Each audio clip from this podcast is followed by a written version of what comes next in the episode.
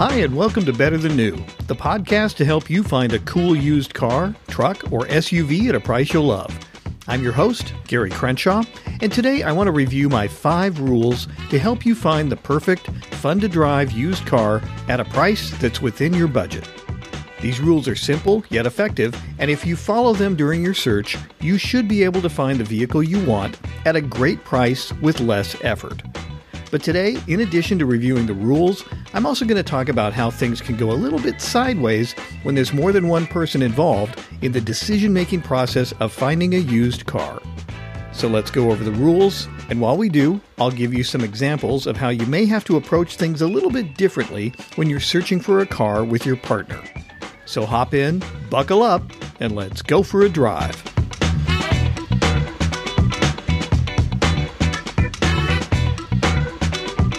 If you've been listening to this podcast since the beginning, you may recall that I reviewed my five simple yet effective rules to finding a cool used car at a great price way back in episode 2.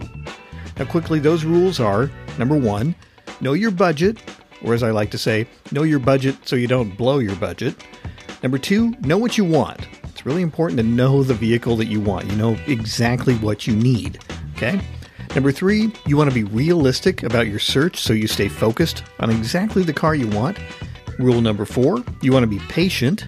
And rule number five, you want to be ready, meaning when you find what you want, you want to be ready to buy it. Okay? Now, back in episode two, I was helping my nephew Nick find an adventure vehicle that was within his relatively small budget. He knew he wanted an SUV, but he wasn't exactly sure which one to shop for, so we worked our way through all five rules, and the process of doing that helped him focus and find the perfect SUV at a great price. Now, there's some really useful information on this topic in that episode, so if what I cover in this episode appeals to you and you have time, I suggest you go back and check that one out. It's episode two, and you can hear how my nephew found a really solid 2002 Toyota Sequoia that fit his needs perfectly. Okay, so if I've covered these rules before, why review these rules again now? What's so special about today? Well, first of all, we're starting to transition from winter into spring. And although it may not seem like it based on the terrible weather right now all across the country, eventually the weather will get better. There's going to be more sunny days than rainy or snowy days, and when that happens, buyers and sellers of used cars start to get a lot more active. You're going to start to see a lot more cars on the market. You're going to start to see a lot more people looking for those cars. So, if you're going to be in the market for a new to you used car in the next couple of months, it's really the perfect time to review the five rules again. It's also the perfect time for me to personally review these rules for myself because I'm back in the used car market as well. You see, I'm trying to figure out what to get as a replacement for our family SUV that was totaled when a tree fell on it back in January earlier this year. I'm sure you've heard about it. I've talked about it a few times on the podcast. Now, if it was only me deciding what to buy next, there would likely already be a different car or SUV in the driveway. But since my wife's car was the one that got totaled, her opinion matters way more than mine, as you can imagine, right? Now, the trouble is, I spent a lot of time paying attention to what's available in the used car market, so I already have an idea of what I think would make a good replacement vehicle for my wife based on our budget, based on, you know, what she's interested in. But she's not really into the car search thing. That said, as my wife and I work our way through these rules together, we've hit a few bumps in the road, and I'll share some of those issues that have come up for us as we try to determine our budget and decide what to buy as a couple. So let's start with rule number one, which is know your budget, or as I like to say, know your budget so you don't blow your budget. Now, most people blow past their budget number because they don't consider the extras. These are things like sales tax. If you live in a state like I do where there's a 10% sales tax or, you know, whatever percentage is for you, that's going to be an extra cost. There's also the license and title of the car. And if you're going to have a pre-purchase inspection done, that can be maybe 100 or 150 on the low end, and it could go up to a couple hundred dollars on the high end. And another thing that people don't really think about are things like unforeseen repairs. So you might not know it, but the tires on the car could be worn out, especially on the inside where you can't see it. The brake pads could be worn out. You might need new brakes. the battery might be just about ready to die. There's a whole bunch of things, and some of these would come up in a pre purchase inspection, and that's one of the reasons you do those. But some things just happen. Sometimes parts are just worn out and they break right after you buy the car, so you want to have a little bit of money in reserve to fix that if you need to once you buy the car. So, to stay at or under budget, whatever your budget number is, I always suggest to people that they reduce it by 15 to 20%, and that should be the target price of your vehicle for your search. What do I mean by that? Well, let's say you have $15,000. If you knock off 20%, that really means you should be looking at cars that are about $12,000, maybe 12 to say 13,000. Now look, I know I sound like your mom, right? you know, shut up mom, I'm going to spend 15.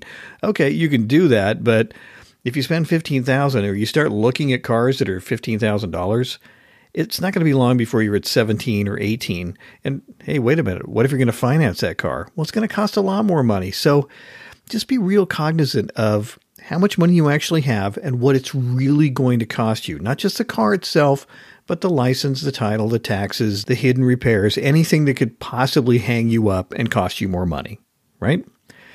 Now, once you've got your budget worked out, the second thing you want to do, and this is number two, you want to figure out what you want. You want to know what you want. Now, this seems really obvious, right? You know, but seriously, people don't spend a lot of time with this. They'll get kind of general, like, oh, I want a sports car, I want an SUV, or whatever. But they don't really think deeply about what that means. But the more time you spend up front getting really clear about the features you want, the features you need, the more likely it is that you're going to find a vehicle that meets your needs, right? And don't underestimate how important this step is in the overall vehicle selection process. Your search really can't begin in earnest until you know exactly what you're looking for. Now, like I just mentioned, I know a lot of people who start looking only with a vague idea of what they want. Then they buy something because you know, they get tired of the process. They're not really that focused. And then they spend the next few years justifying the purchase of a vehicle that was less than stellar. And that's just because they didn't spend time up front. But if you take the time to figure out what you truly need and truly want, then you won't have to fool yourself into thinking your car is okay because you know it's okay. You know it's perfect because you figured that out in advance. You knew what you wanted. Now, in that second episode of the Better Than New podcast, the one I mentioned earlier with my nephew Nick, you know, I was helping him figure out what to buy. He knew he wanted a larger four door SUV, but he really wasn't sure exactly which one. He thought maybe like an older Toyota 4Runner. He also looked at the second gen Isuzu Trooper, along with the 100 series Land Cruiser or its Lexus equivalent, the LX470. The problem was he really couldn't afford the 4Runner and the Land Cruiser. They were, you know, a few thousand dollars over his budget. I think his budget was around 6500 and the ones he was looking at, the Land Cruisers and 4Runners, were starting out around 10 and going on up from there, 10,000. And while he could afford the Trooper, those are kind of hard to find in good condition. So that's something that's going to take time. And he didn't really want to spend that much time. So basically, after really digging into what was important to him, he knew he needed something large to hold all his camping gear when he went out in the woods and did his thing. He knew he liked Toyota quality, and he really liked the idea of having something with a V8. He especially loved that 4.7 liter Toyota V8 that came in the Land Cruiser. Well, interestingly, the perfect option was just a few clicks away and almost hidden in plain sight in the form of the first generation Toyota Sequoia. The Sequoia is a large SUV, and it came in four wheel drive and two wheel drive, and it had that 4.7 liter V8. The other great thing about the Sequoia, and I think, frankly, probably the greatest thing, is that while Land Cruisers and 4Runners kind of get thrashed pretty hard off road by their owners over time, you know, there's some that don't get driven off road, of course, but a lot of them do. Sequoias were really more often used as sort of a kid runabout vehicle, a family vehicle, something where you'd be doing duty driving kids to soccer practice or going to the mall rather than the mountains and it didn't take my nephew very long to find a great example in his price range. However, without really digging into what he wanted, rule number two, and going on test drives and getting a good understanding for which features were most important to him, he likely wouldn't have included the Sequoia in his search, and he would have overspent his budget or found something that wasn't ideal.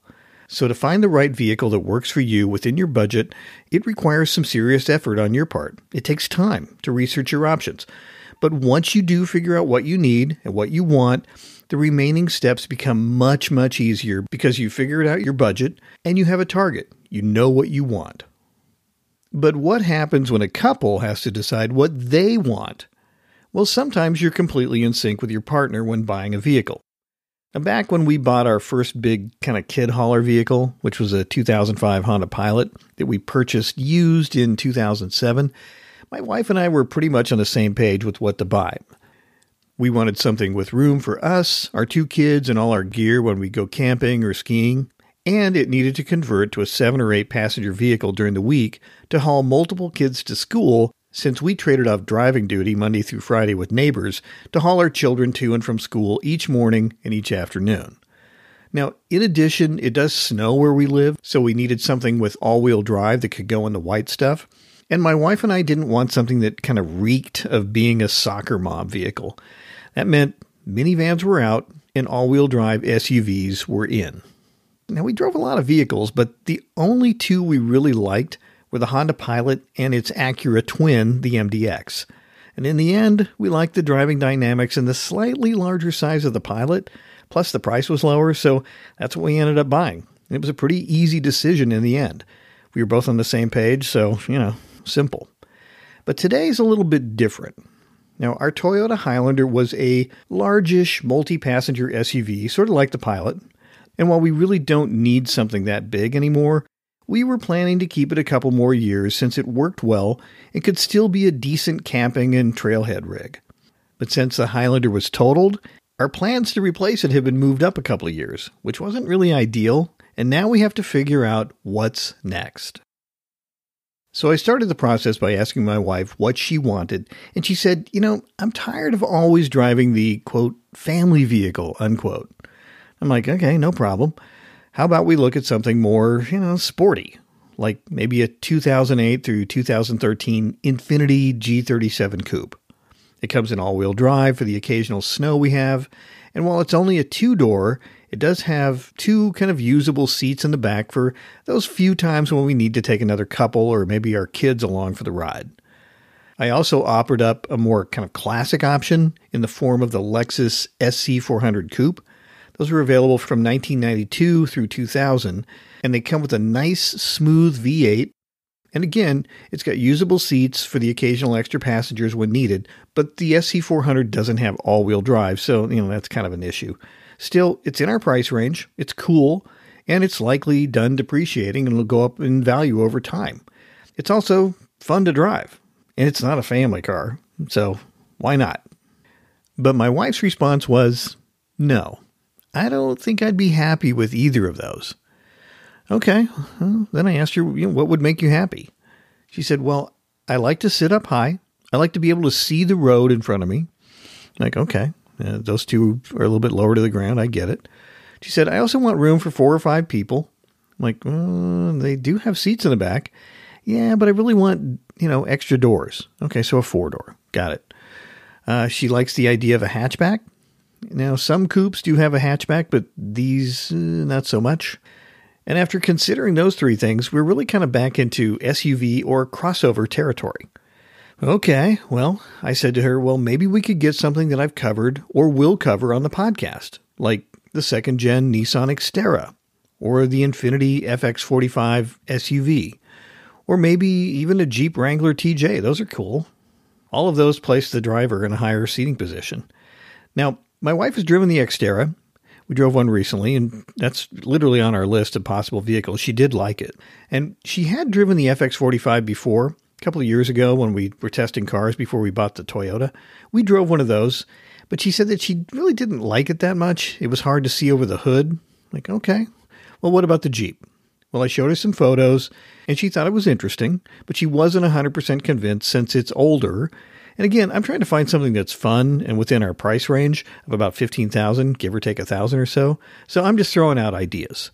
Well, after digging a little bit more, she said, you know, she really wanted something newer with, quote, all the features, unquote. Well, after quizzing her on what all the features really meant, she was really just wanting a backup camera. You know, some new safety features were great in her mind, but really the backup camera was the big thing, which can be installed in any car after the fact. So that wasn't really a concern. And then we started getting into the details, and it really kind of came full circle back around to the idea that she really wants one of the newer small SUVs. That would be something like oh, a Mazda CX30, a Subaru Crosstrek, maybe a Volvo XC40 or a Hyundai Kona. Now, I know a lot of people aren't cross shopping Hyundai Konas with Volvo XC40s. I get that. But I'm just giving you an idea of what the size would be. Now, I agree, those would be great vehicles for us. However, they would really be great vehicles in a couple of years when we were actually planning to get rid of the Highlander. That's when their prices would have hopefully come down. Now, who knows what's going to happen with inflation? Things have just gone crazy price wise but I would expect some of those cars to be a bit more affordable two years from now. But, you know, we can't do that. That tree came crashing down on our car, and it had other ideas about timing. And since we're trying to keep within a few thousand dollars of our insurance payout, those cars, which are really more in the twenty-five to thirty thousand dollar range, are really outside our price range at this time. And sure, we could take on a payment, but we're not going to do it. So now I just have to come up with some alternatives. And again, we have the Xterra, we have possibly the Jeep. And then I pointed out another one. I said, what about a third generation Toyota RAV4? These were available from, I think it's 2006 through 2012. And if you get the RAV4 with the V6, that's like a 200 and, I think it's 270, 269 horsepower. It's really quick. It's, I think, just about the same engine that was in our Highlander, but it weighs a few hundred pounds less. It's got room for five but some of them do have a hidden rear seat, like a two extra seats in the back, if you can find one of those vehicles. And while it has that kind of spare tire that's on the rear swing out door, which I don't like, there are a few that were made without the spare tire on the back, and I think it looks a little bit better. It's more convenient technically having a full size spare, but it doesn't look as good to either one of us, so we'd probably look for one that doesn't have the spare tire. That said, I did a quick search and I found a two owner 2008 V6 model. It had 140,000 miles, but for a Toyota, for a car like that, it's really not that much. Our Highlander had 147,000 miles when it was totaled, and it was fine. But this particular car was literally from the pictures, I didn't go look at it, but it was in like perfect condition with all maintenance up to date. It even had that third row seating. It had new tires, it had new brakes, no accidents. It was a two owner vehicle, and the asking price was $8,500. And I was like, oh my God. And I showed it to her. And I said, this is a great deal and it won't last more than 24 hours. And I was right. It was gone within 24 hours. It was gone probably within 12 hours. So that went pretty quickly. But I showed it to her and I said, I could call on this right now. We could go look at it. What do you think? And I think it was just too quick for her to make any kind of a decision. So I get it. I know these cars well enough to know that she would probably be happy with it, but I don't want to force that. Now, I also found a two owner 1999 Jeep Wrangler TJ. It was the Sahara edition. It was green with a tan hardtop, also had a soft top. It had been garaged most of its life. It was in excellent condition.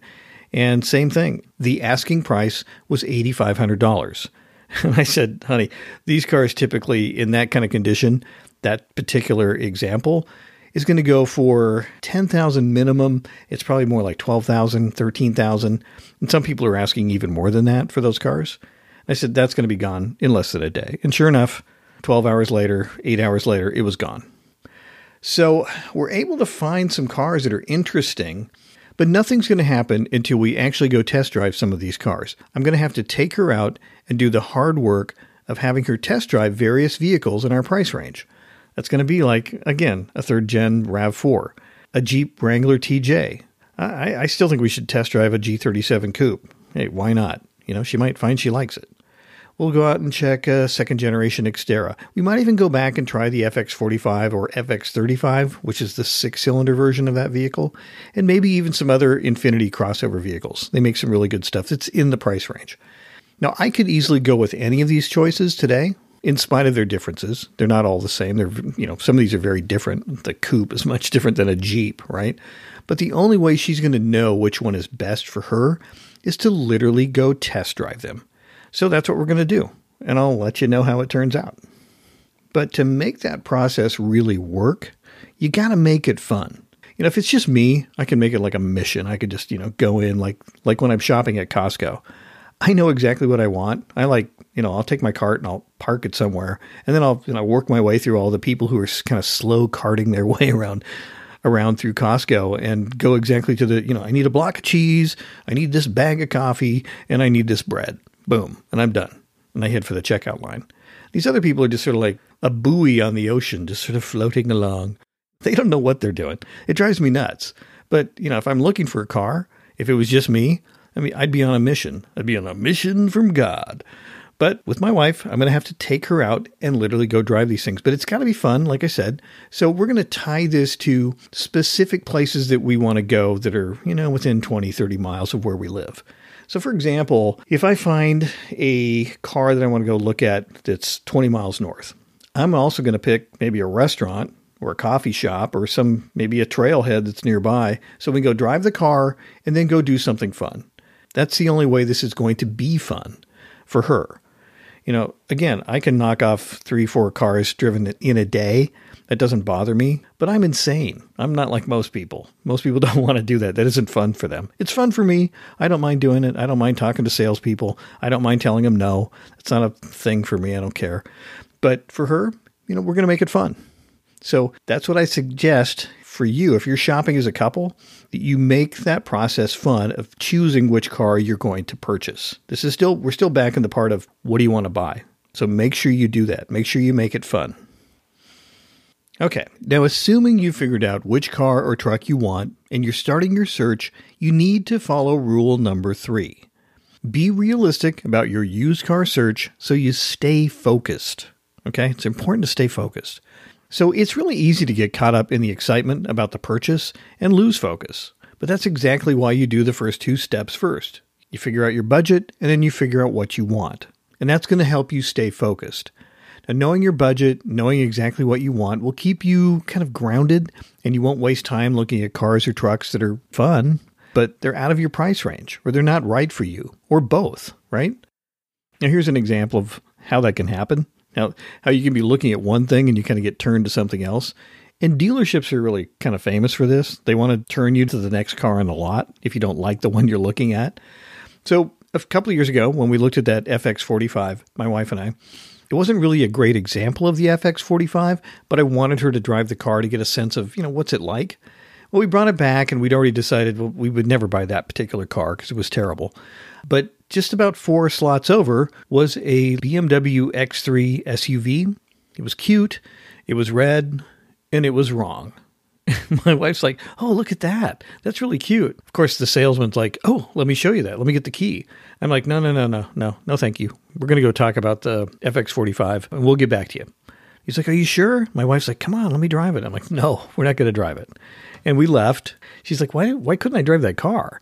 Here's the thing at the time, we still owned a 2011 Mini Cooper S. And for those of you in the know, that's really a BMW. It's made by BMW. And I had been going through check engine light hell on that car, kind of running down every little module and every little sensor and thing that had failed over time to get everything to work right. And I must have replaced, I don't know, dozens of those things over a six month period of time. In fact, I replaced everything that could go wrong on that car. It was in really nice shape when I finally sold it, but I was just exhausted. I'm like, oh, I'm done with this thing. And the trouble with some BMWs is they have a lot of little niggling problems like that when they get up in miles. And this one, I think it had 150,000 miles on it. And I was just like, you know, the bells were going off in my head. Ding, ding, ding, ding, ding. No, don't get another BMW. You're going to be stuck chasing down trouble codes. It's going to make you crazy. And I just told her, no, it's cute. It looks nice. I don't want to do it. So she's like, okay. But that's a really good example of how you can kind of get pulled off track. You'll see something that looks good, and they're going to make them nice and shiny on the dealer lot for you. But it's really easy to get confused. So stay focused, right? Be realistic. You know what you need. You know what you want. You figured out your budget. So be realistic and stay focused. That's going to keep you on track to getting you what you want. Now, I'm not opposed to you having some fun, maybe, Like if you're out looking for a pickup truck at the Ford dealer, you're looking at F 150s, and then you see a Mustang and you think, you know, I need a break from all this test driving stuff. Do you mind if I drive that Mustang? And you take it out for a test drive and you bring it back, and then you go off and you buy your truck. Hey, that's fine. But if you go out to buy a truck and then you come home with a Mustang, that's that's a problem. That's your problem, right? You didn't stay focused. So when you know what you want and you know your budget and you stay focused, you're going to stay on track. So do that. Okay, so the next rule is rule number four, and that's be patient during your search. Now, at some point during your used car search, you're going to feel like you're not making any headway, you're not even close to finding a car you want, and you just want to give up and just buy the next thing that you see because you're just tired. You're kind of emotionally wrung out. Now, we've run into this before, my wife and I when we were searching for our Toyota Highlander. This was in summer of 2019. It was the you know beginning of the pandemic. We are actually at a point where the prices on used cars were going up again. And one of our kids had totaled our Honda Pilot. you know, they were fine; they didn't get hurt, but the car was destroyed, unfortunately. Anyway, we had to replace it, so we'd been looking for like a month, and we were just, you know, we were kind of done. And I think it was a Saturday. It's a really hot day. It was like 90 degrees out. We were driving around in a Mini Cooper, and we went to one dealership that had a Subaru wagon that we wanted to check out. And we took it out for a long test drive. And, you know, honestly, it was just sort of, just sort of meh. It was just okay. It was fine. It wasn't great. I don't know why, we but we just weren't in love with it. So we brought it back, told the guy no thanks. There were like three other people waiting to buy it, so we just kind of like left. I'm sure they sold it right after we left the place. Anyway, we were supposed to go take a drive that was about a half hour away to go look at another car, and we just thought, you know what? Let's not do that. Let's just go to Dairy Queen and get a couple of vanilla milkshakes. And then there was one more car that was close to us that it was this Highlander that we ended up buying. But we'd kind of seen it a few times in an ad. We thought, yeah, we'll check it out eventually. Just not that excited about it. So we went and got the milkshakes, kind of took a break, you know, got recharged from the sugar and the, you know, the cold drink. And then we went over to this dealership that was going to be open for like another half an hour. And we did some paperwork, gave them our license, and they said, yeah, go take it for a test drive. Just remember, you got to be back in like 25 minutes. So we get in the thing, and I said to my wife, I said, I'm going to take it on the freeway. Just going to go down to the next exit. I'll get off and I'll let you drive back and we'll, you know, see what we think. And if we really like it, we can come back tomorrow because it's 15 minutes from our house. So I drive maybe not even a quarter of a mile. I start to get on the freeway. I'm accelerating. And I just look at my wife and I said, I'm done. This is it. This is the car. And she's like, Really? Yeah. I mean, we've driven enough cars. I've seen enough stuff. I know that as soon as you drive this, you're going to go, oh, I really like this. And then we're going to make some kind of a deal. So literally, get off the next exit. She gets in, turns around, comes back. She's like, yeah, this is really nice. So we ended up coming back the next day after a good night's sleep and had, you know, kind of slept on it. We came back and made a deal and bought the car. So sometimes you got to treat yourself right, but you got to be patient. We had kind of gotten to a point where we would have bought anything. And I think if we'd gone to see that other car that was, I don't know, 20 miles away, we probably would have missed out on this one. And then we'd still be searching and it would have taken much longer. But we just kind of slowed things down and just did what was right for us. We were patient and it paid off in the long run. And you can do the same thing. So definitely follow number four be patient during your search. Now, the next one is rule number five. It's the last one, and it's be ready to buy when you find the vehicle you want. So, this seems pretty obvious, and you might think, well, I'm ready. But you know how many times people are not ready to buy? Now, when I did that show with Nick, my nephew, uh, episode two, he missed a couple of cars because he literally didn't have the cash available to buy it it was coming. He was supposed to be getting it from, I don't know, his uncle or a friend or something. I don't remember the details, but he didn't literally have the money yet. So when he'd go and find a car, he'd test drive it. He's like, I want this car. And they'd like, well, do you, do you have the money? And he was saying to them, no, it's going to take me a few more days. And they're like, I'm not waiting a few more days. And then they'd sell the car to the next person who came in because it was an inexpensive SUV. And at the time, people were just snapping those up because they were kind of cheap still. They're not as cheap today, but they were then. So he was having a tough time. But when he finally got his cash, he was able to do it. But he wasn't quite ready. Now, my older son and I had a not the same experience. We were actually ready to buy a car, but in episode 20 of this podcast, the buy it like they stole it, we found a $1,650 Honda Accord to replace our stolen Honda Civic.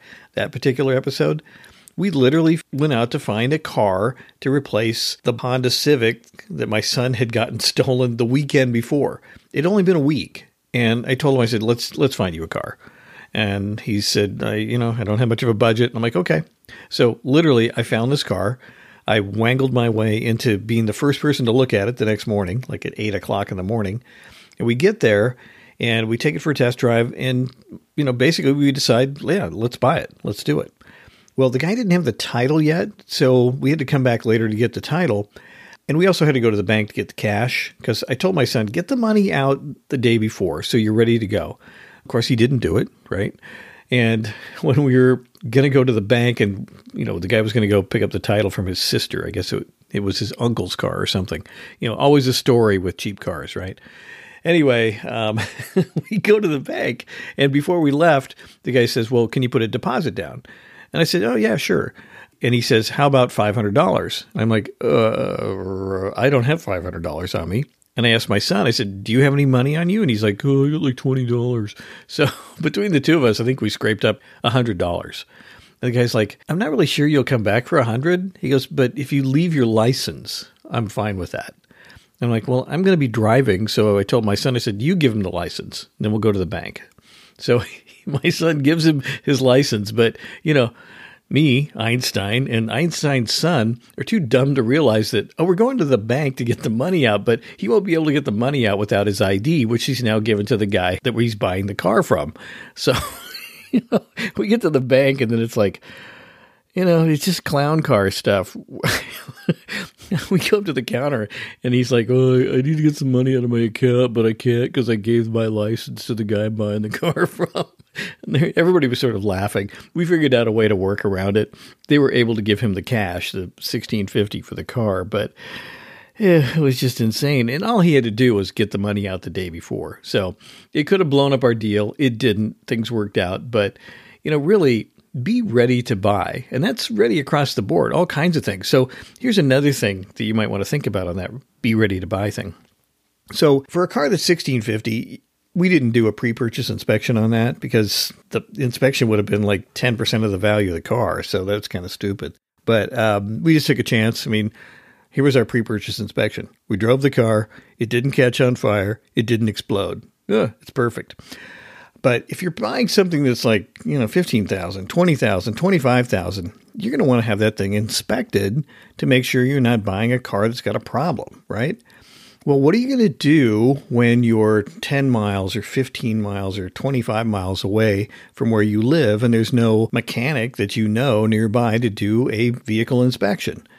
Well, if you know the brand of vehicle you're going to buy, in this particular case, we bought a Honda. So if we knew we were going to buy a Honda, you'd want to have a few import car repair shops that you knew were good. You'd already called them in advance and said, Hey, if I have a car and I need to bring it by on this day, because I'm going to go look at it that day, can I get an inspection done? Can you give me like an hour of time to go pull the wheels off, check the brakes, check all the fluids and whatnot, and make sure the car is in good working order?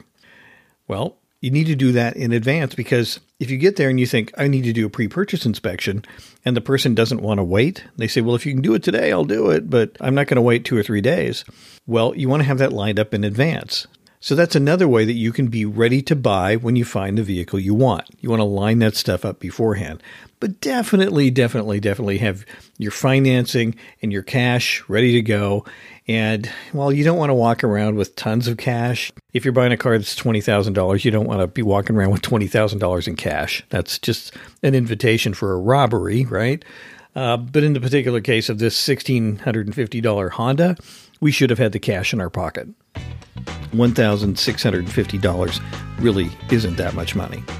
So that's it. Rule number five be ready to buy when you find the vehicle you want.